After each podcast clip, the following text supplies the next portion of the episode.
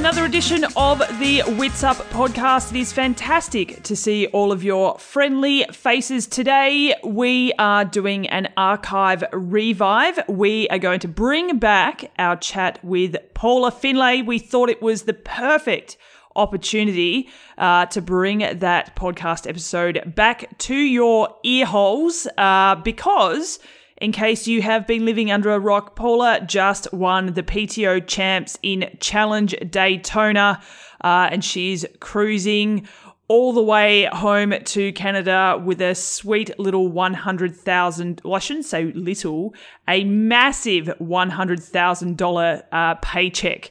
You know, the big, massive cardboard paychecks. Anywho, um, in all of our race coverage and wrap ups, we talked a lot about her career and the ups and downs, and we cover this best in our chat, which just so happened to be about 12 months ago because in this episode, she talks about how she just got back from the Daytona event that she won last year. So don't let that confuse you. Uh, so we're bringing it back. So please enjoy our chat 12 months ago with the recent PTO champ, Challenge Daytona champion, Paula Findlay. Oh, hello. We we are chatting with the very lovely Paula Findlay. W- welcome to the Witsup podcast. Hi, thank you. Thanks for having me. It is a pleasure. I was uh, just going back through uh, the Witsup website earlier uh, and trying to suss out uh, what articles we'd done on you, um, you know, that aren't always race specific. And I think we haven't actually had a proper chat since 2000 and it was 14 or 15, I think. Yeah, I think I was in Australia around that time. So maybe yeah, that sounds about right. then doing Noosa yes. or something. Oh yes, you had just done. Did you finish second, third, second? Yeah, I think I was second behind Ashleigh. Feels like a long time ago now, but um, 2014 I was there. So that was the last time I was in Australia, and probably yeah, the last time we chatted. Yeah. yeah, and Ash is still winning that race, even though it feels like it was such a long time ago. I know it's crazy. She's amazing. Um, now, we were just having a bit of a chat uh, prior to hitting record, and currently you're sort of in between um, homes and races and Christmas. And f- fill me in, where you at at the moment?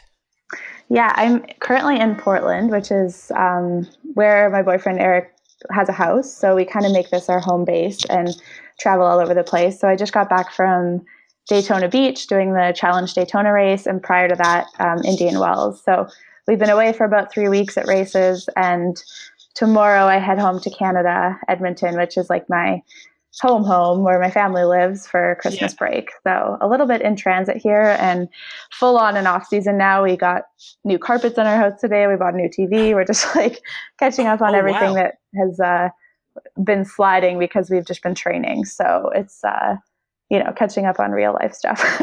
yeah, right. Getting new carpet, that's extremely grown up.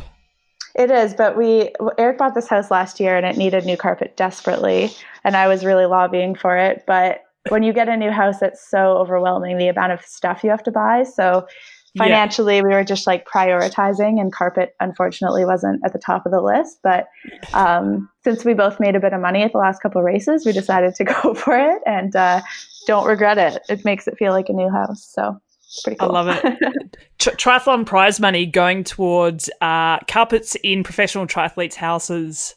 Uh, from here on in, that's what you're saving up for, right? Like this uh, is thirty. yeah, yeah, yeah. Um, so who who out of the two of you? Um, and I'm going to take a stab at this because I feel like Eric is the is a creative person, just based on his uh, photography and, and videography. Is he a bit of the interior designer, or does that come down to you more? Um, in terms of like the house and furniture and making it like a nice space, I'm I'm the person that's more inclined to do that. Um, Eric's right. very much more artistic in terms of like his videos and his photography, but um, in terms of having an eye, he says it's like a little bit more of a girl thing to be able to like make a room look nice. So that's kind of been my job, and it's a it's a work in progress. Like I said, when we got this house last year, there was we had no furniture, neither of us, because we've never owned a place before. So really started yeah. from scratch, and have slowly been kind of adding to it and making it nice. But the, the other thing is we're not here all year. We're only here maybe Yeah. four or five months of the year. So we don't want to make it too nice because it's too Yeah. hard to leave. So oh, absolutely. So do you do you get on board the whole like Airbnb thing when you're out of town, or is it strictly for you guys?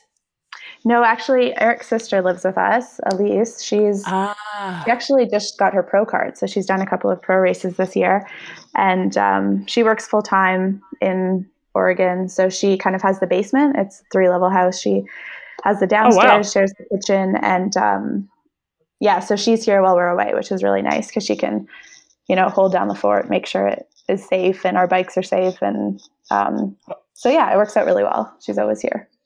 Yeah, right. Oh, interesting. Living with your boy- boyfriend, right? Yeah, No- yeah, we're not married. Yeah, yeah. I, I was like, oh, well, I know you're not married, but I was like, wait, have I missed an engagement announcement or anything? Oh, sorry, sorry to balk for for a second then, and sorry, uh, Eric, for even mentioning that. I like, there's no pressure from from my end. Uh, um, do you do you get asked those questions by, oh, especially this time of year? Do you get asked those questions by family?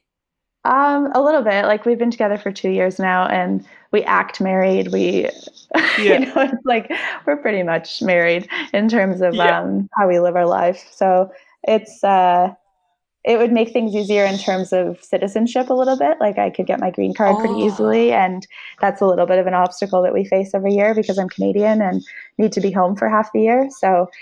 Um, Yeah, that's right. the biggest reason. It wouldn't change much in terms of our relationship, but um, yeah, just kind of waiting. It's not not fully up to me, so um, we'll see. I mean, Maybe that's the perfect reason to get married, right? For a green card. I guess so. Yeah. I mean, it's definitely a perk. um, so I always forget. Um, I don't forget that you're Canadian, but I forget that it's um, that you do have to consider those kind of things when you're when you're traveling. I just, do, I don't. I do know that there's a difference, but I just always assume when you're in North America that you know you can go in and out of and go to different races with no sort of real issues. But I guess that is always something that you need to consider when you are traveling. yeah, definitely. It, it, it is easier for Canadians than someone that's European or Australian or something. We can stay in the US for six months on a visitor visa.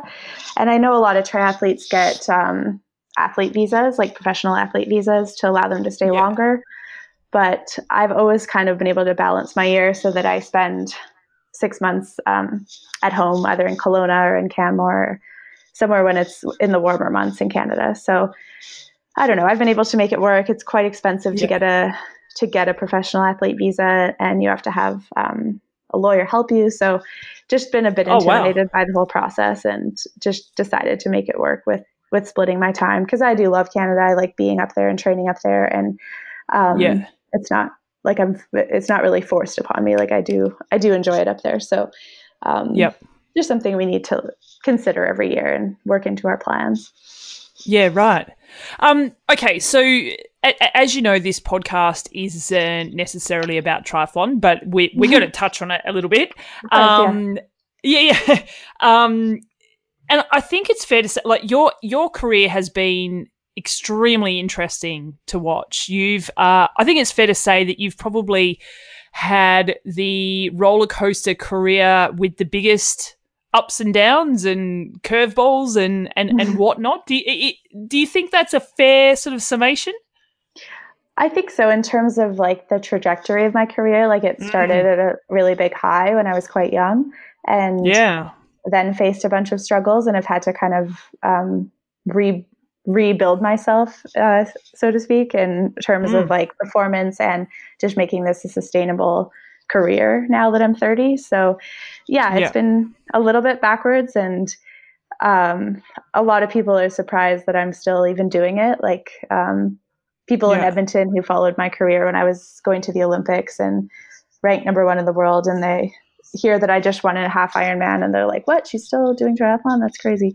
So Yeah. it's such a long time that I've been in this, and without break. And although it looks like I took a big break in the middle or didn't race or whatever, I've been trying all along to get back to having good performances. So Yeah. yeah, very, very roller coaster type career, I'd say. Uh, so remind me how old you were when you, uh, I guess, burst onto the scene. I think I was 20 years old when I won my first WTS race. That was in yeah. um, 2010. Yeah. So, so, so at 20 years of age, you've like I, I almost compare it to you know like a, a, a child actor who all of a sudden has uh, all this attention on them all this i guess expectation and hopes of your country you know going into the olympics and everything so there's all this um, and correct me if i'm wrong but all this pressure on on such a, a young person uh, who hasn't fully grown into themselves as, as a human being yet, um, mm-hmm. and we saw you struggle with you know injuries and whatnot uh, after that. Um, as a 30 year old now, which is still, you know, you're not over the hill, like still pretty young. Mm-hmm. But do you feel like you've you've learnt so much about yourself that and and and some of those things that you have learnt about yourself you wish you knew when you were 20s to be able to handle that. Even like and i'm talking about the highs as well as the lows. Yeah i actually gave a keynote talk at my swim my old swim club in edmonton a couple of months ago and talking to a room full of 16 year old kids who are kind of at the beginning of when they're going to start qualifying for olympic trials and things like that. And part of yeah. my message to them was what are five things that I wish I had known when I was your age? And that's kind right. of when I was bursting onto the scenes. And now, as a 30 year old looking back, what would I have done differently? And my main message, I think, was um, knowing when to step back and take a break. And that was something yeah. I wasn't very good at. And when an injury did come on, I would push through it and to the point where I had, like, I was forced to stop instead of just kind of backing off when things started to get bad or felt an injury coming on. And so I think it just ultimately prolonged all of the injuries that I that I did have, especially around the time of the London Olympics. Um, I was just yeah. scared, too scared to take a break, and um, felt like I was invincible a little bit because I had just come off this streak of winning a bunch of races. So yeah. um, that's like the main thing, sort of, that I've taken into my career now is I, I'm not scared to take a day off running if I need to, and ultimately that'll lead to less missed days of training and less missed races. Um, obviously, it's still hard to adjust things. I just want to keep training hard every day, but um, I've rec- I know my body is pretty injury prone and fragile, and um, I just kind of adapt my training with that in mind. So that's yeah. the biggest lesson, I think. So, in, in saying that, um, and I'm not trying to pass the blame or anything, but you know you're you're a young athlete uh, you're going through the, the system in terms of um, your uh, triathlon canada mm-hmm. um, you know you're working closely with coaches um, I, I, assume psychologists um, you know there should be a team around you yeah. how much you know and and obviously I don't want to get you into any trouble or anything but how much do you feel like you wished you had a little bit more support or you felt uh, maybe more confident in speaking out and saying things don't feel right, or you know, and I might be completely mis- misjudging the situation, but um, what what's yeah. your? Well, sorry, I, you go. No, I think it was almost the opposite. It was that I had too much support um, in terms right. of lots of people wanting to give their two cents because I was such a rising star and a medal hope for Canada. So everyone kind of wants to be on the bandwagon when things are going really well and take a bit of credit for your success. And as soon as things go sideways, everyone kind of steps back and doesn't want to take any responsibility for it. So I was 20, I was seeing like maybe three different doctors, two different physios, speaking to several sports psychologists, and it, I had all of the sport support and funding I could ever want because um, because I was a medal hope. So I was basically like Triathlon Canada's targeted athlete, and all of the funding was like whatever I need to get a medal, I could I could have. So to a point, that was too overwhelming, and I don't blame any one of them. I I appreciated all of their expertise, but I think what I should have done was just kept a smaller circle of people that I trusted, and like a, one coach, one doctor, one physical therapist, and um, just use that as my like circle of, of trust instead of um, expanding and searching for answers and going to see a bunch of different physical therapists to to solve this injury problem that I had when ultimately I just needed to take a month off or something. So right, yeah, it's a very different world when you're when you're doing well and have had success and a federation just has so much resources to support you versus when things aren't going well and all of that disappears pretty quickly. So um, yeah, right, kind of interesting. Um, yeah, right. Okay, that's that's super interesting. Um, so okay, so now when things start to go well, and you, uh, you know, recently you've won two races in a row in yeah over a week. Was that right? Yeah, seven days apart. Yeah, they were back to back weekends, which is I've never done that before for this distance, but uh, worked really well. so, do you draw upon, I guess, uh, looking back at those things that you learnt um, and really try and uh, put things in place, um, particularly when you are doing well? Um, like you say, learning about yourself and when, when you need to take a rest.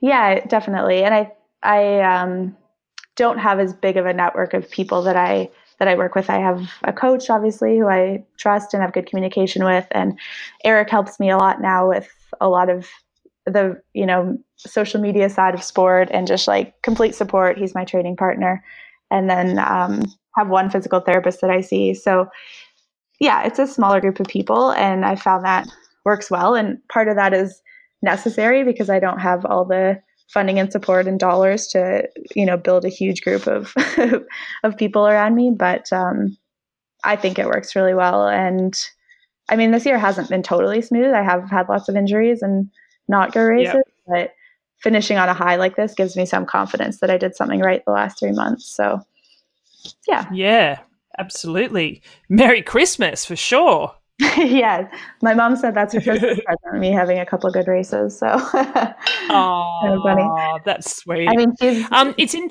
Sorry. no, no, no. You go. I, I was just gonna say she's like ridden these highs and lows with me, even more. They affect her even more than me. Almost, she's like been there through it all. So it is nice, like for me to have a good race and her to, you know, be a part of that is kind of cool. Oh, well, now that I've uh, had a child, even though she's only 16 months old and mm. I'm, you know, not anticipating her racing professional triathlon or anything, but I can, I can totally appreciate a mother's, um, I don't know, need and want to, you know, be a part of what you're going through and wanting to protect you from, you know those the, the, times when things aren't going well um, and then almost protect you as well when things are going really well and you know mm-hmm. like i can i can really appreciate a mother's connection uh, in that respect for sure yeah for sure she's um, always supported my decision to continue to compete and do triathlon but there have been times over the last decade where she's like nudging me to go back to school or go to medicine or you know something another career path that's more typical than this, especially yeah, when right. like ultimately yeah. she just wants me to be happy. And there's been a lot of times through my career where I'm really not happy. And um, perhaps making a change at those times would have, you know, led to something completely different. But triathlon does ultimately bring me happiness, especially when I have good races like I just did. So that she's, yeah, she's yeah, happy of course. to see that. So yeah. So is she? Uh, well, clearly, you're both you're very close. Is she? You know, one of your direct uh, lines. Uh, you know, at the end of a race, or you know, she's someone that you confide in uh, quite frequently. Yeah, I definitely. I talk to my mom probably at least every other day, and my dad as well. But yeah, right. Mostly my mom. Yeah. Um, it's actually kind of funny though because they don't watch my races anymore or really follow them because it's too stressful for her. So I called her after Daytona and I was like, I won the race. And she honestly like didn't even know that I was racing at that time.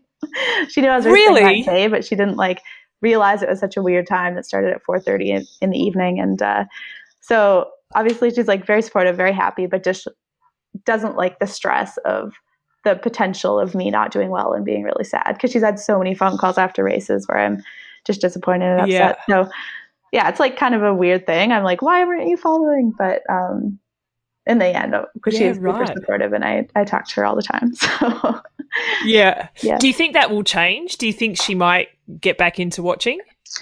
Uh, yeah, I mean, she comes to races sometimes. She's not like totally opposed to it. It's just the yeah the like watching the live tracker when it's not really refreshing very quickly and things like that. Oh. it can be nerve wracking for a mom, I guess. But uh, yeah. yeah. she's actually like very involved in triathlon. She's the competition manager for the WTS in Edmonton.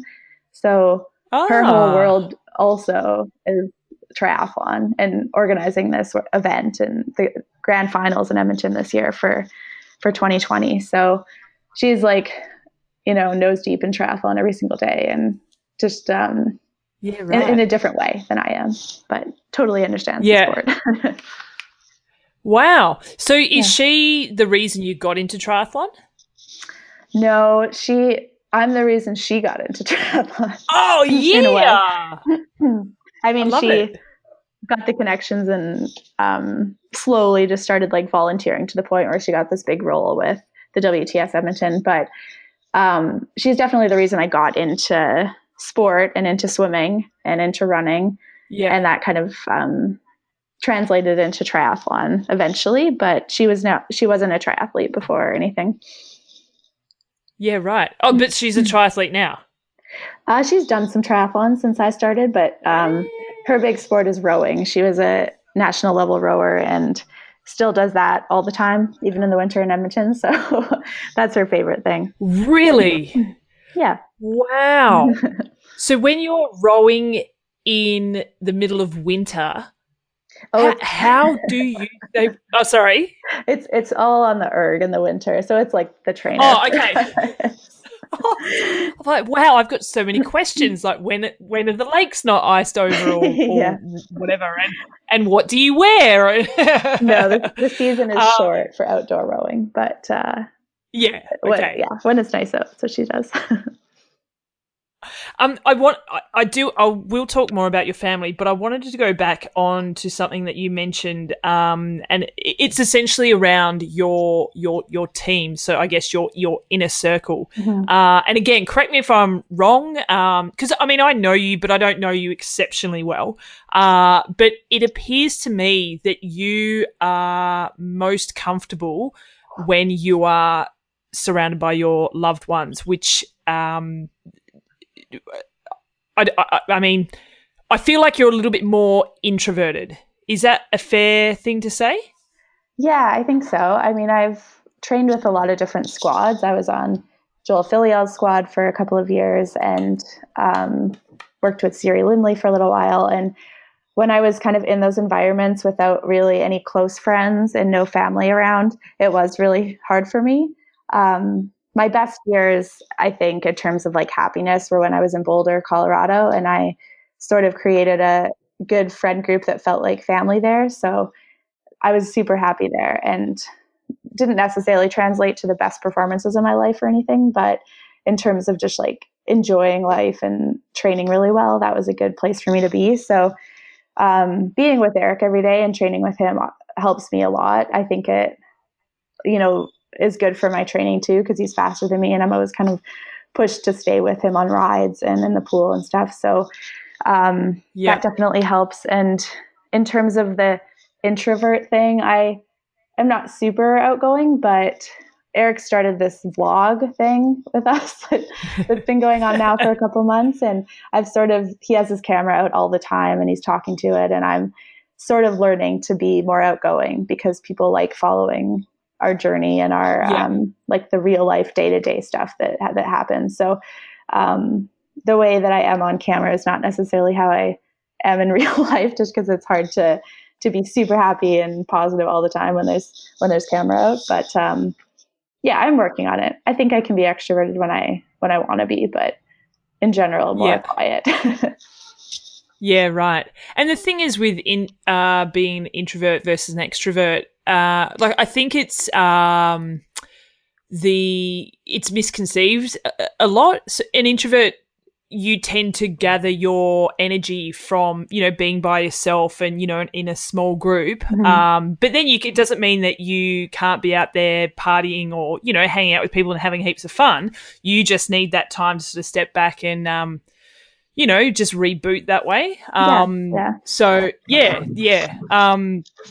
Oh, what was I going to say? Oh, so the whole vlogging and like you say you, you you're trying to learn to be a little bit more open Mhm. is is that the i guess from based on the feedback that you've been getting with the videos but also um, what you're learning about yourself what are you actually learning about yourself like what are the some of the key things that you've you've noticed over that time With the introduction of the vlogging, um, yeah I think I don't realize how grumpy I act a lot of the time. Honestly, like when we're just training hard and it's kind of cold out, we're on Zwift for three hours and then we're heading to the pool. It's, I can get like, I mean, like any triathlete, kind of grumpy. And Eric, when he catches it on camera and I see my face in those moments, I'm like, whoa, take a step back. I need to like enjoy this a little bit more and not just for the camera, but for myself. Like it's, it's okay to, to have fun a bit. And so I kind of joked about it in the last vlog. Like I'm working on looking less pissed off when Eric pulls the camera out. And it honestly has helped with my general like outlook on everything when we're at races and um, he's filming us and we're sort of putting Right. together these vlogs of our pre-race routine and we go to a new place and like find the coffee shop find the swimming pool find the best uh, hotel to stay at and like put that into a vlog so that the year after people can look at it and sort of ease their travel if they decide to do that race so a lot of our like yeah lead into these races have been um, very like camera heavy, like lots of focus on that. So it's kind of forced me to change around my attitude and be a little bit more positive and happy, just um, recognizing that that's an important thing, not just for myself, but also for the blog. Yeah, but and the, and I'm glad that you said that it's you're not just trying to change yourself because of the vlog. You're actually trying to, I guess, work on yourself and and realize that you do actually love the sport and love what you're doing, Mhm. um, and to, I guess, uh, not take things quite as seriously all the time. Like things will be okay. Um, yeah, exactly. yeah uh, so that that's awesome to hear but i can i can also say you know on the other hand as well people really enjoy the authenticity that can come out of a vlog Mhm. like that um it's okay to be a bit cranky it's okay to uh you know not jump out of bed ready to take on the world it might take a coffee before you warm up and uh Yeah. have that attitude Right. um, but I think that's uh, one of the key things from doing, you know, vlogs or however it might look is that you can look within yourself and um, recognize those things that you may be completely oblivious to. And that sounds like what's going on with you. Yeah, a little bit. Like I've never had a, I've never watched a video of myself um, training before, so it is funny. But honestly, Yeah. all the feedback we've had on it, and over the last four weeks, it's kind of like his following has doubled, and we'd have like sixty thousand views on one of his videos. It's pretty crazy. But all the all Yeah. of the feedback has been that people like how real it is, and from what I know, we're the only people that are filming our own vlogs, and Eric's doing all the editing himself. It's not like we're hiring someone else to come film us and it's very curated and perfect. It's like Yeah. we just take our little camera and sometimes it's not in focus, but if it's a good moment, we'll put it on the vlog anyway. So it's um yeah. it feels very real and he's pretty artistic about like the music choices and he spends hours and hours editing these videos and I can't help much with Oh that. But um Yeah. it's it is really fun, especially when we do get positive feedback like that. It's uh, sometimes hard to get positive feedback from triathletes, but everyone seems to love it. Yeah, them. right. So uh, keep, yeah. Yeah. we'll keep doing it um, as long as we can. Yeah. How do you respond to negative feedback uh, if you ever get any? And this is not just about the vlogs, but how do you feel like you respond to it to whenever it might uh, arise? Uh, I don't get too much negative. I think if if I have a super ridiculous negative comment on Instagram or something, I kind of disregard it. Sometimes would delete it just because Mm. there's not really a need for that, I guess. And it is definitely overridden by the amount of positivity um, that's on Good. Instagram. And I think it's a very Instagram's a very like perfect world environment. Like that's what our that's not what our life looks like all the time. Um, Yep. and you know people assume it is but uh, that's just kind of like the highlight reel. So the vlog has allowed yeah, us yeah, of to course. show some of the not so glamorous parts of uh, of Yeah. training. And in general, it's all been good good feedback. And it is hard to read negative things, but um, we're both pretty Yeah. good at letting it not affect us too much. Like we'll take constructive feedback for sure, but um, Yeah. negative things are, yeah, usually not not helpful. Uh, no. How did you two actually meet? Um, well, we sort of have known each other for a long time, just based on racing on the ITU circuit. He was uh, racing for the US, Yeah. me for Canada. So we knew of each other, but we first started talking at the Beijing International Triathlon in 2017. Um, that's kind of like where we first, I don't know, you're in that race together, like everyone travels together, everyone has to go on these tours of China together, and you're kind of like Right. feel like a big team, even though you're going to race each other two days later. But uh, so that's where we first kind of met, and then thanks to like Instagram messaging, we kept talking. He came up to Canada to visit me over Thanksgiving, and yeah, just kind of happened. He slid into your DMs. yeah, he literally did. um, now, Thanksgiving in Canada is a different time. That's usually around Kona time, I think, from memory. yeah, it's like October, and uh, about a month Yeah. earlier before American Thanksgiving, and it's not as big of a deal as it is here. Like in in the U.S., it, Oh, it's like Christmas. It feels like it's a full Yeah. production, but at least at my house in Canada, we just have like we have turkey. It's a big uh, dinner, but it's not like a full day event.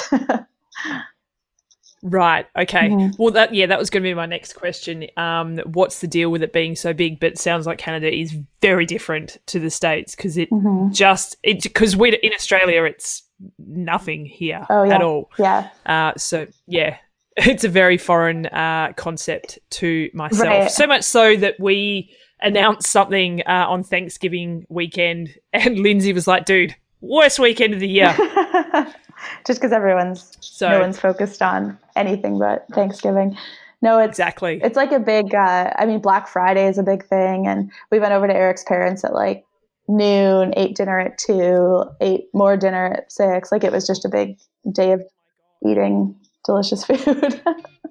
so Please excuse this very brief interruption. If you are digging the content that Witsup produces, then please consider supporting Witsup by becoming a Witsup Patreon member. You just need to click the link in the description of this episode or simply jump on patreon.com slash witsup.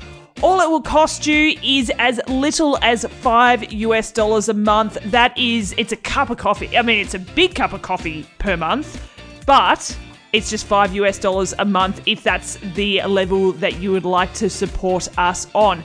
Also, while we're here and we're having a little bit of a chat, have you signed up to our Witsup Weekly Word? It is our weekly e newsletter and it's full of great info from a plethora of sources around the globe. So check that out. Just jump onto the website and click e news sign up. Alrighty, back to Paula.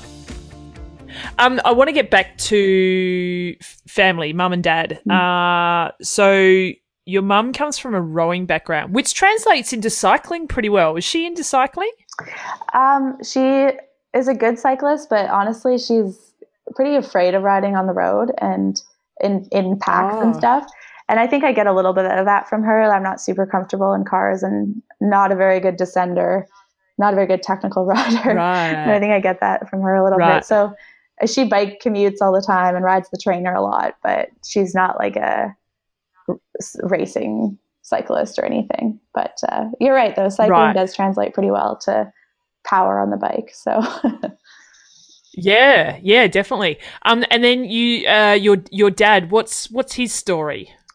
uh, he is a doctor in Edmonton, and sort of the main Ah. reason that I have always had the ambition of being a doctor myself, and still kind of do. Yep. in the back of my mind always.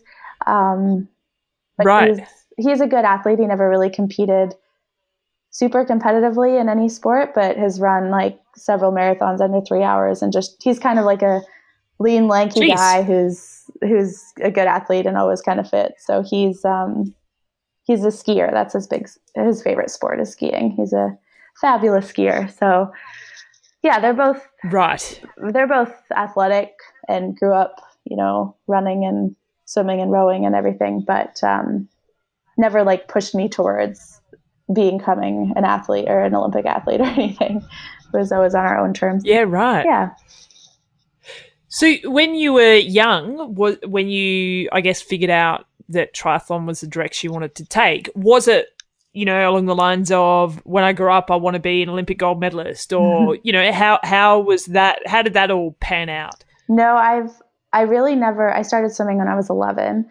Um, before that I was dancing like a million hours a week, so doing like ballet and jazz and tap and the whole thing. So ah. I never ah. never really dreamed of going to the Olympics. And even when I was swimming, I never, I was never good enough to make that even a goal, really. Like I was okay provincially, but not ranked nationally or anything. So it wasn't until I started racing triathlon at the junior level in 2016 that I yeah. Um, made the national team and went to world championships in 2006 as a junior and did pretty well there. So that's sort of when the Olympic ambition was sparked. But it certainly wasn't like as a child when I was a little girl, like wanting to be an Olympic medalist or anything.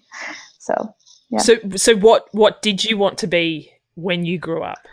Oh, I can't. I honestly wanted to be a doctor. I think because of my dad, and I yeah. Um, I don't really remember like when I was a little little girl what I wanted to be, but uh, probably something yeah. related to dancing since that was what I was so passionate about. But in terms of a job, yeah. I've always wanted to be a doctor. yeah, right. So have you still got moves? Do you still know how to dance? no, it's kind of embarrassing. Like whenever there's the opportunity for that, my mom thinks she wasted all of those years of driving me to dancing because I am a terrible dancer, but I can still actually like tap dance, which is kind of weird. It's just kind of like ingrained in my brain how to do most of the moves or whatever they're called. so I wonder if that movement pattern is just it's just there now, like because that's a very distinct kind of movement, right? Isn't it, it tap is. dancing? Yeah, yeah. It's like I don't know, just the way you move your ankles and your feet and um, that's something that I'll like Ooh. never really forget. I don't know, I put a pair of tap shoes on and I can do it. But a lot of the other like ballet and jazz just require so much flexibility that I no longer have. So I don't I'm not very good. Oh, uh, yeah. yeah. Tri- triathlon can kind of destroy uh, flexibility. Yes, uh, yeah, exactly. I can imagine. um, and yeah, I can't imagine. Uh, you know, you're when you're at a party or out at a nightclub or whatever, mm-hmm. whatever that you're pulling out any tap dancing moves. No, um, no, not really. I would. I'd like to see it. Uh, like you could do it in cleats because you'd get the tapping. So maybe you know, post boat bike ride, you could show off a few moves. That's true. Bike, um, bike shoes are pretty close to tap shoes. um, okay, what kind of doctor is your dad? Uh, he's a brain surgeon, which is not what I wanted to be. Oh, wow. Do you know? So the first thing that pops into my head is McDreamy from Grey's Anatomy when you say brain surgery. yeah. Did you ever watch that? I I did watch Grey's Anatomy. I don't know the characters very well or any of the, the roles, but uh, what version too. But you, you you have to know who McDreamy is, yeah, right? Yeah, I know. I know who he is. Yes. Okay. okay. Like he's only the the main. Well, not anymore. Um, although I don't, you know, no spoiler alerts in case you want to catch up on 15 years of Grey's Anatomy. Uh, um, okay, so brain surgery, so far out. And what what kind of doctor were you imagining, or still potentially want to be? Um, I am more interested in like family medicine, although that sounds more boring. I don't really have any interest in being a surgeon, but I think a lot of people that go into medical school don't really know what kind of doctor they want to be until they have a couple of years in med school. Like you go through rotations and yeah. figure out what you're interested in. And it could be something that I totally don't even know about, like um, radiology yeah. or anesthesiology or something that's kind of obscure, but is still a doctor. So um, don't really know, right. but I have never really I mean, I've watched him operate before, and it's never like appealed to me really to do that. It just feels like there's so much at stake, and it's um, that stresses me out a lot. But yeah, right. it's like performing at the Olympics or whatnot. It kind of you get one chance to do it. Right, except the consequences of failure are a little higher. A little bit life and death situation. Yeah. right. Um. Do Do you remember the the surgery that you watched, or have you watched quite a bit? No, it's not. It's not very common that I would watch it. I think there was like a take your kid to work day when I was in, in high school or something, and um, most of the surgeries are done with a microscope, and then you can see on the big TV screen what's going on. So he's like looking into a microscope, and you can kind of see on the screen what he's seeing. So Yeah. Right. it is it is fun to watch just uh, from that perspective, like the tiny little movements that he's making, but it's all under a microscope. So yeah, it's pretty cool. Yeah, right. Yeah, definitely. So anesthesiology has got to be one of the hardest uh titles. like it's a hard word to say. Yeah, it definitely is. And I some people might not even know what that is.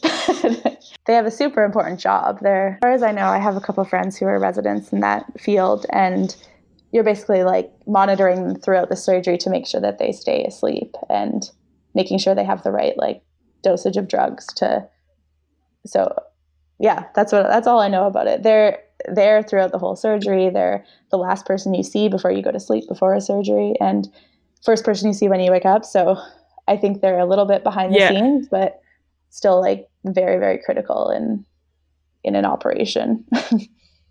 Yeah, Y- uh, a little bit yeah. because you don't want those horror stories of people waking No, up no, that sounds in surgery. right.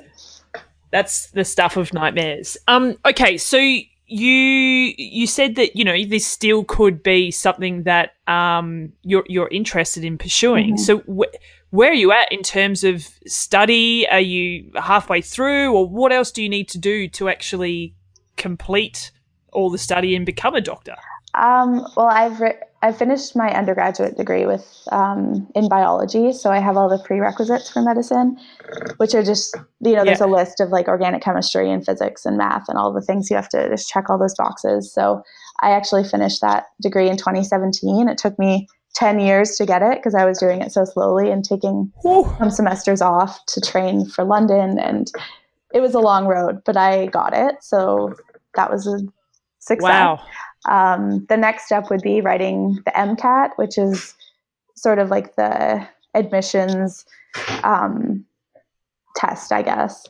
And Yeah. after that, you just apply and do an interview if you get accepted for the interview part and um, wait and find out. So there's no more schooling I'd have to do directly. I just have to write that exam and then and then apply. So Wow. yeah, it's a lot of work. Wow. And it's um, honestly in September when I I got a stress fracture this September, and I was sort of at like my final straw of this is enough of triathlon. I can't do this anymore. I'm gonna write the MCAT, and I was kind of like got the books, got like the whole thing. So it's always like Yeah. kind of there, especially when things go sideways in triathlon. It always becomes a thing that I fall back on at least mentally to make me feel better like okay i have this other thing that i'm super passionate about Yeah. and want to do and uh, it'll always be there for me even if i'm 30 so yeah triathlon always Even wins in the you're end up to now goodness. but uh, it's Right. yeah something i definitely am still considering doing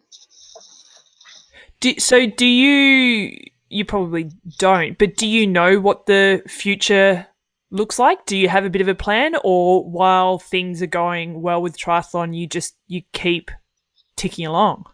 I shouldn't say ticking Yeah. along, keep you know, trying to reach your goals Mhm. and yeah, I shouldn't I, I apologize, I shouldn't say ticking no along. it's, i am ticking along it feels like that but i it's really hard because i feel like i haven't reached my potential in the 70.3 world yet yeah. I switched over fairly recently. Like I've done it for two years now, but haven't had like a really uninterrupted season without injury or anything. So it's been great in terms of Yeah. I've had some great races and some success, but it would just kill me to stop now without having felt like I've fulfilled um, like my big goals that I have in this new distance. So Yeah. kind of like a new sport versus ITU racing and a d- very different lifestyle, different kind of training and less traveling. And so there's a lot of aspects of 70.3 that make it more um, appealing to me as, as I'm 30 now and don't want to necessarily be traveling around the world racing World Cups. But um, yep, yeah, it's it's really hard to ever think about stopping, and that's why I keep going. And yeah, especially this time of year in the fall when we're trying to like renew sponsor contracts. So I think like, okay, I'm just gonna try as hard as I can to like see if I can make money in this next year, and if not, I can fall back on other other options. But I mean, it's it's it's like almost addicting, and it's um, I feel like I'm still yeah. good at it, especially if I'm not injured. So um, Eric, we both are still enjoying it for the most part, and have big goals. We want to go to Taupo next year and do well. So um, that's kind yeah. of what's keeping us in it, taking along. yeah. uh, and I, I, noticed one of your social media posts was um, along the lines of running toe to toe with Lucy Charles. Mm-hmm. Uh, so I think I think that's a she's a pretty good yardstick to say that you're you're doing okay. Yeah, that was like probably the coolest part of that race was running with Lucy and I honestly didn't think yeah. it was going to last long. I thought she was going to take off like at four miles or whatever. So I was like, Talbot, get a picture of this. This is so cool. But um, yeah, somehow I like did a stride when Lionel came past us because he came flying past us like at sprinting speed. And yeah. so naturally, I kind of like picked up my cadence a little bit. And uh, yeah. that's where I got a small gap on Lucy. And um, this was all like in the dark under the lights in the Daytona Speedway. And I still had like four miles to run or something. So still wasn't confident yeah. at that point that she wasn't going to come back like she did in Kona at the end. Oh my gosh. Yeah. So yeah, it was like very shocking to to win that race against her. And I think she's pretty solidly in her off season now. Like she took a big break after Kona and looks like she got a dog. I'm just like a super fan, so I just follow her Instagram and know this um, through through social media. But um, I yeah. don't know if I could beat her on a day when she's like fully fit and in shape, but I'll take it for December. Oh, definitely. I mean, and that race. Talk, just talk us through that race. It looked. It was so different to every other every other race uh, on the, I guess, the long distance calendar. Mm-hmm. Um, some of the highlights. Did you enjoy the different format, the racing at the different time? Uh, just something really unique. Yeah, it was. It was really cool. And actually, in the morning of that of our Saturday morning, the day of our race, we all were part of a relay team. So we did the swim yeah.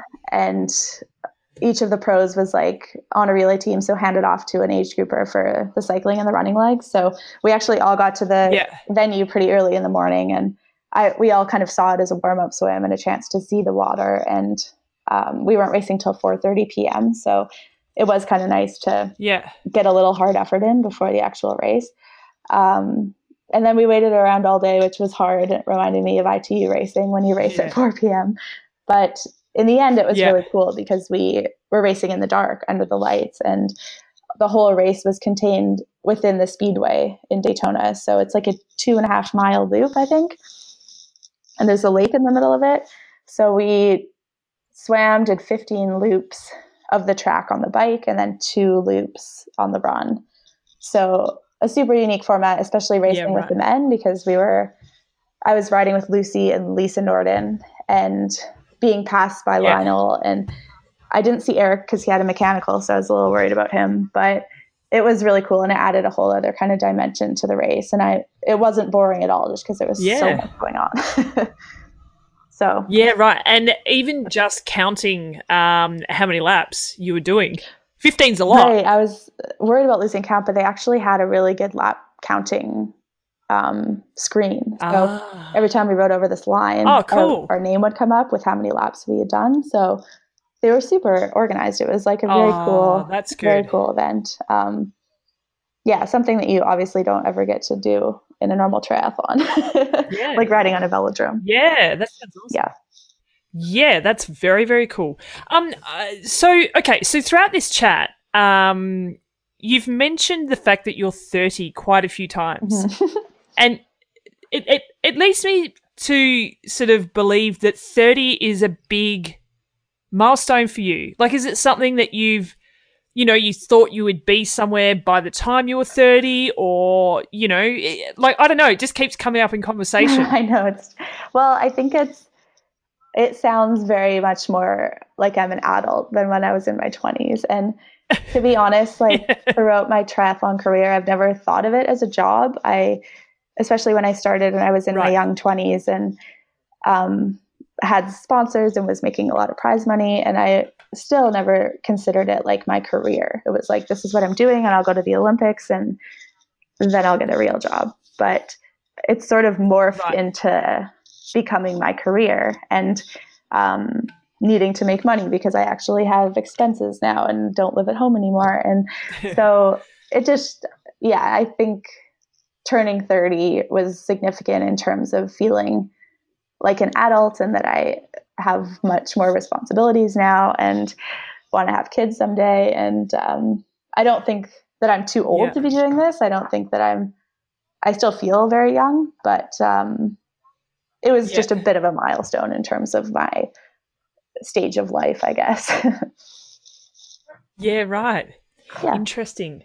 I just I'm just trying to think about uh, when I turned 30 how I approached it and I actually don't think it made any difference. I just kept thinking like I was constantly the youngest person in the room. Yeah. But I still think that at 38 now, which I have to remember that I'm interviewing people who are 15, 20 years younger than me sometimes and I forget that I am meant to be a responsible adult, especially now that I have a child. anyway, young at heart. Well, I still feel young as Why well. Not? I feel like I'm 20 sometimes, and uh, it's yep. age is just a number. Except I do feel older in terms of like recovering from workouts and feeling sore in the mornings, and uh, I can't turn ah. around and yeah. run right out of bed. For example, like 7 a.m. I need to stretch and warm up and make sure that I'm like fully mobile before I yeah, get right. off. So yeah, recovery is a bit harder the older you get, I think. I, I'm I'm laughing particularly hard because I have been texting my masseur this morning. Masseur sounds like I've got someone on tap. yeah. I haven't seen them in ages, and I I text them this morning saying I desperately need to see you. I've hurt my neck and back, and now you know the, the conversation was essentially you know what stupid thing were you doing in terms of running, riding, or swimming? And I was like, no, no, just rolled over in bed and did my neck. so that's when you know you're old. right. That's it. That's starting to happen to Eric. He's like getting pain yeah. just from, yeah, doesn't even know where it's from. How old's Eric? Uh, we're the same age. We're like a month apart, so he just turned okay. 30 as well. yeah, yeah, right. Okay, yeah. So so so old. So old. oh my goodness. Uh, man. Um. Now, uh, back to family. You're. You've just got the one sister. Uh, no, I have a sister and a brother. They're both younger than me. I'm the oldest, and they're both like oh. my brother still lives at home with my parents. My sister lives in Banff, Alberta, which is the coolest place ever. Um, so we all are very different yep. lives right now, but still very close and text every day and um, have a pretty good relationship. Really? Especially now that we're older, we get along better, I think, which is kind of funny. Yeah, I. D-. Yeah, I definitely think there's a gap with siblings that there's, you know, a period in our lives where we don't mesh so well. Uh, and then we all kind of grow up a little bit. And even though we might live very different lives, mm-hmm. you connect, you like you reconnect. Did, so you really felt like that's kind of happened with you guys? Yeah, I think when we were all living under the same roof and bickering and fighting over dumb things because we were little teenagers or whatever, I think that you definitely get over that phase when you're not living together anymore. And although we all have different interests, we're still very close. And um, all those silly yeah. little things that we used to fight about are insignificant now. So we did get along when we lived together yeah. too, but it's just very different when you see them every day versus um, kind of appreciating that they're this like lifelong friend that you're going to always be super close with and they're not going anywhere no matter how Aww. far away they are. So we've all learned to appreciate that, I guess my brother is still yeah lifelong yeah i guess so. My brother's still living with my parents yeah. so whenever i visit home obviously i see him and don't see my sister quite as often but she's always keen to like visit portland and san diego and all these places that i train so she comes to visit. Right. What does what does she do? Uh, she's a massage therapist actually which is handy for me ah, okay. Yeah yeah. And your brother still living at home is does he study or No, he is actually he works at the university. He's um I don't know exactly his role, but he works from like 6 a.m. to 2 every day, like very, very early hours, and does like groundkeeping and shoveling, snow removal, all the stuff that um, to make the place look nice. And he also works at the yeah, arena right. for the Edmonton Oilers, and he's like the ice crew, so he gets to go to like all the Oilers games and be on the ice and watch the game from like yeah, right, right. up close. So huge hockey fan. yeah. Wait, is it uh? Do you, what do you call those? A Zamboni? Is that the name of the that machine? the name. Yeah, he doesn't drive the Zamboni, but yes. sort of on on the oh. timeouts or whatever in a hockey game. I don't know if Australians watch hockey, but um, he comes on the ice with like a shovel basically to like shovel around the net and just smooth the ice out before the next round of game, I guess. yeah. Yeah. Yeah. It's um it's certainly not massive here uh in Australia, but Australians love sport, so there's always uh f- f- people following for sure. Like I get into the baseball and basketball. Uh, um. I've seen a hockey game when I was in New York, mm. but I couldn't tell you. Well, I know the Rangers were playing, couldn't tell you who they were playing or what the rules were. Uh, we were sitting next to lovely people who helped explain stuff, which was awesome. Yeah. Um, but yeah, we were those annoying tourists. Uh, yeah, asking the locals all about it. It's pretty easy to understand versus like football or baseball or something with more complex rules. I feel like it's pretty yeah. watch. I like watching it. I'm a, I'm an Oilers fan, being from Edmonton, so. yeah, right. It is a very fun sport to watch, and because I mean, well, I was going to say because it's so condensed in terms of space, but so is obviously basketball and baseball to a degree. Mm. But um, compared to Australian rules football, trying to explain those rules, like, do you know anything about AFL? No, I don't. No, because the rules are ridiculous. Yeah, like we grew up with them because so obviously it's all uh, very normal and standard. Yeah. But trying to explain a game of AFL to uh, outsiders is extremely it's tough. Really oh, that's funny. No, no hockey's just like try to get it in the other net. That's that's the gist of it. Yeah, yeah. and then like heap and shoulder, old mate, and get them out of the way. yeah, much. you can. I think there's there's a lot of physical contact in hockey too, which seems to be allowed. I don't know. oh well, so that was going to ask, but how how do they get away with actually thumping each other and and I, I don't understand that side of things. Like they seem to just be able to do it and then get a slap on the wrists and two minutes in the sin bin and then it's all right. And then they're back out. out you come I again. think it's.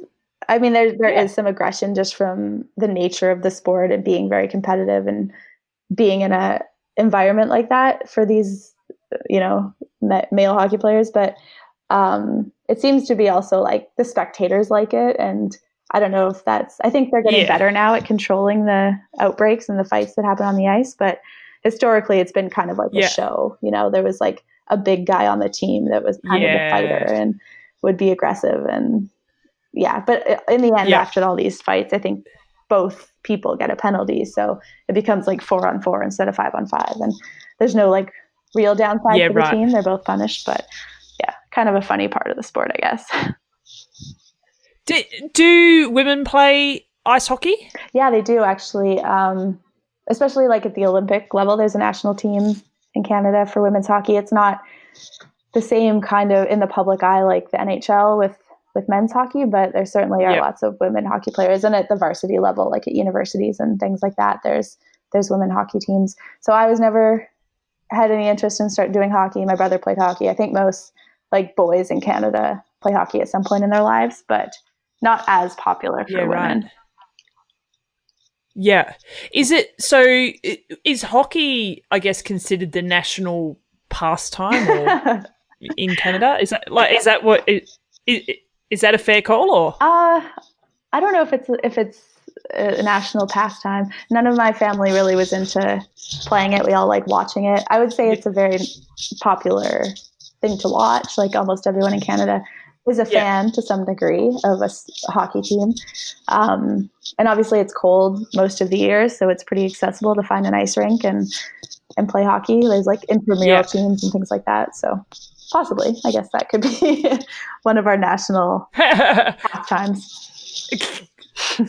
I was just curious because um, in Australia, the AFL um, launched the women's AFL um, a couple of years ago now, and it's just been interesting watching um, the the National League for Women sort of expand and the so obviously women have been playing AFL. Uh, sorry, Australian rules football for, for quite a few years, but it only gets to a certain level. Like it's not at the the top echelon of the sport mm. uh, until they announced the the women's AFL a couple of years ago, and it's just it's super interesting watching the uptake of it. How many more women are getting involved in the sport?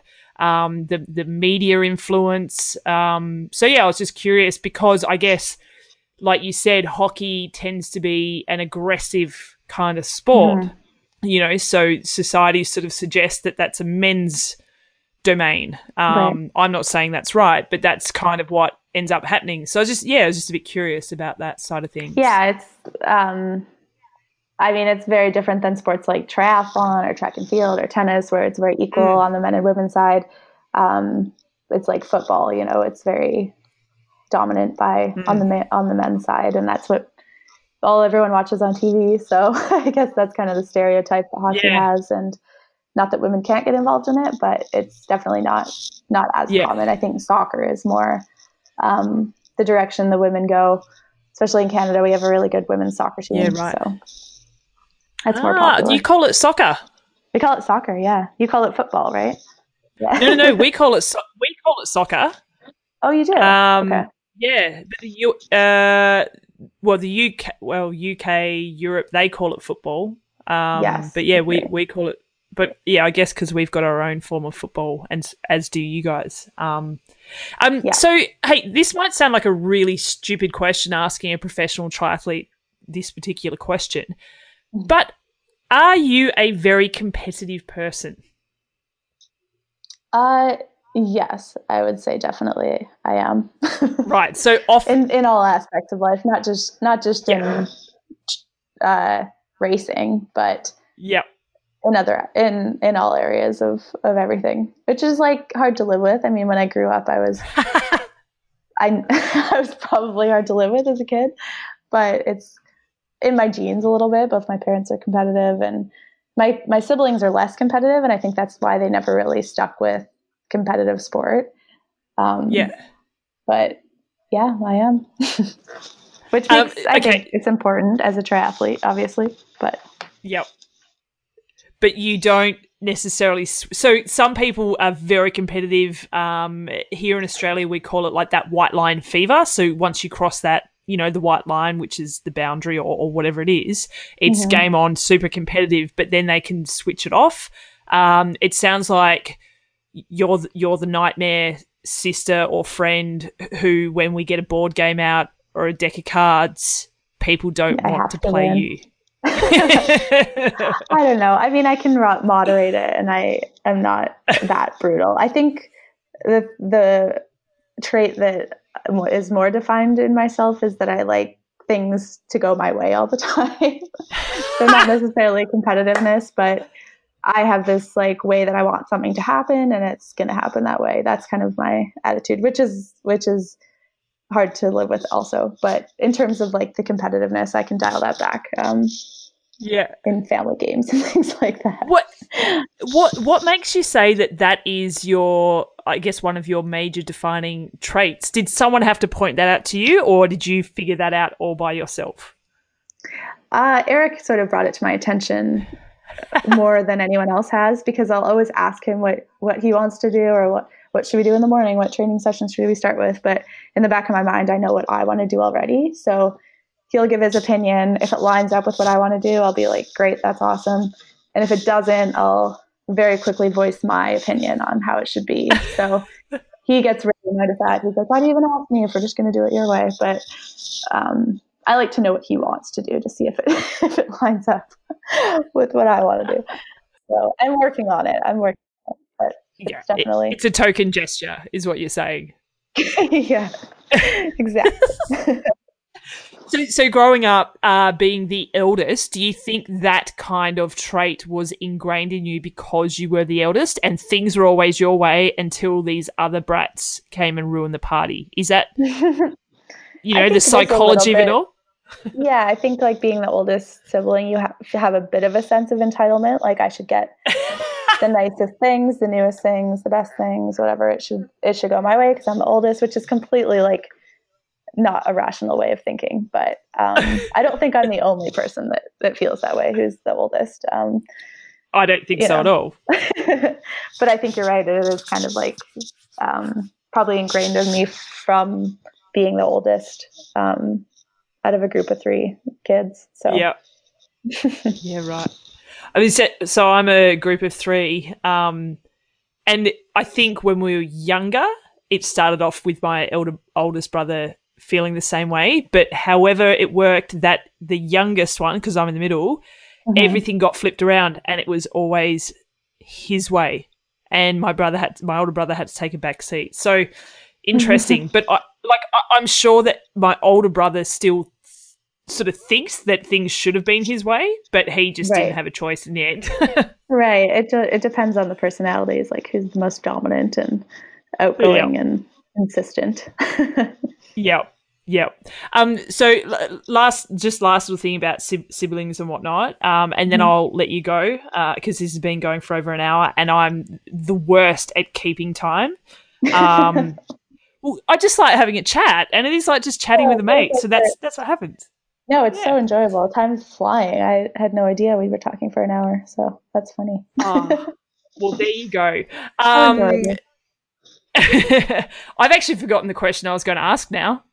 It was about, you said it was about siblings.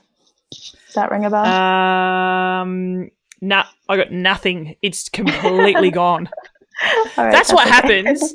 This is, I'm just going to warn you. You did say that one day eventually you want to have kids, and this is what happens. Your brain starts to become fried, and it's like really heavily fried when you're pregnant and when the kid first arrives. And yeah. now it's kind of more muted rather than fried. Like I, I just can't see you know um, so yeah. uh, okay so f- from a, f- um, a family of three children how many kids do you want eventually do you reckon um probably two i think that's a good number um yeah.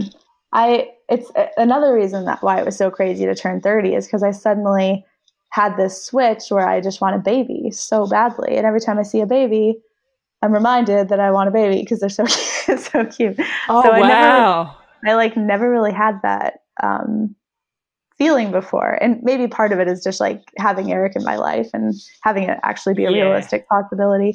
But um, yeah, two would be the perfect number, I think. I think that's what Eric says too. He wants to get a dog yeah. first, and I'm fully on board with that. I think that's a good first step to parenthood. But uh, obviously, our lifestyle is a little bit all over the place in terms of traveling, so it gets a bit tricky. But um, yeah, maybe now that we got new carpets, we're going to stay here longer and we can get a dog.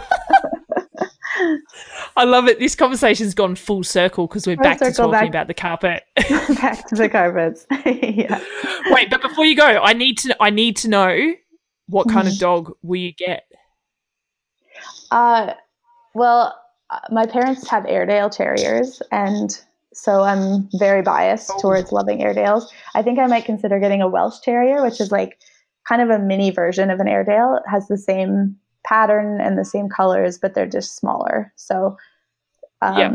I love them. They're kind of like wiry haired and not the cutest dog ever, yeah. but they're an acquired taste and they don't shed. Um, and ah. it'd be fairly easy to travel with the, the little Welsh Terriers. So some kind yeah. of a terrier or, you know, something that's not shedding, but not a tiny little dog.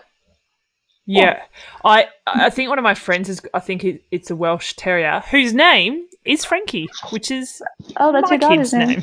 Yeah. yeah. Oh, that's ah. pretty cool. that was going to be my next question. Like when you're talking about looking at you know cute kids, you you've obviously seen photos of Frankie, right? Yes, I have, and she's adorable. Yeah. like, it's like yeah, seeing pictures of Frankie's meeting Izzy, Rinny's Rinny's daughter um, a couple, one of our yeah. friends, Ben Curtis Feltner, and his girlfriend just had a baby named Walter. So just like it feels like a lot of people are having these adorable babies, and I want one but, too. And, but I fully recognize how much work it is and how much it changes your life. So that, they yeah, are a bit of a game changer. they are a game changer. But it, I mean, you don't need to s- stop your life completely, but it, there's certain things that you need to consider uh, once having a child that you learn on the spot. But it's okay. For sure, yeah. And you can still race Yeah. with a baby. I mean, there's you have to have support and help, but lots of people are doing it, right? Well, and doing it exceptionally well, and you nailed it. Mm-hmm. Um, that it comes down to to help, and it is. And I hate a cliche, but it's a cliche for a reason. It absolutely takes a village. Right. Yeah. That's Yeah. what I've that's what I've sure. seen. Like I met Meredith Kessler's little baby this weekend and her husband was there looking after Of Mac course. while she was racing. So it would be hard for Eric and I both to be competing and racing um, at the same time Yeah, if we have a baby. But we'll see. There's yeah. yeah, we live close You've got plenty of time. got plenty of time. Oh. Yeah. uh, all right. I'm going to have to love you and leave you because speaking of uh, pressureless little bundles, my little rat bag has got this new trick where she wakes up and then starts playing in the curtains oh um, no. and pulling them down. yeah. So I'm going to have to get going in a second because Okay. she's waking up from her nap. Um, obviously, we could have kept chatting, um, but it was so, so great to catch up with you finally. It's been a while since we chatted, like I said at the start. Um, Mhm. But thank you for making the time and um, g- good luck with everything. It's really, really awesome to see uh, someone who has had a massive roller coaster of a triathlon career stick at it um, because I imagine many, many times it would have, um, I guess the easier option would have been to just stop, but you have stuck it out, and that is very, very impressive. Well, thank you. It, you're right. There's been a lot of ups and downs, but whenever I have a high, like the last couple of weekends, it it kind of makes you forget about the hard times a little bit, which is dangerous because I might end up doing this for another two decades. But um, Yeah. no, I, I really do love the sport, and I'm a I'm a big fan of the sport. I'm not only a an athlete, but I follow it very closely, and I really respect all the people I race against. And so it was awesome to talk to you again. I um, yeah, I really enjoyed it. That was fun to catch up. Oh, well, thank you, and we won't make it so long next time. no, it's okay. That went by super fast. I'll let you go rescue Frankie though. Thanks for tuning in. Hit subscribe, give us a rating, leave a comment, and don't forget if you're not already a Witsup Patreon member, sign up in the link in the description. But above all else, keep yourselves knee deep in awesomeness.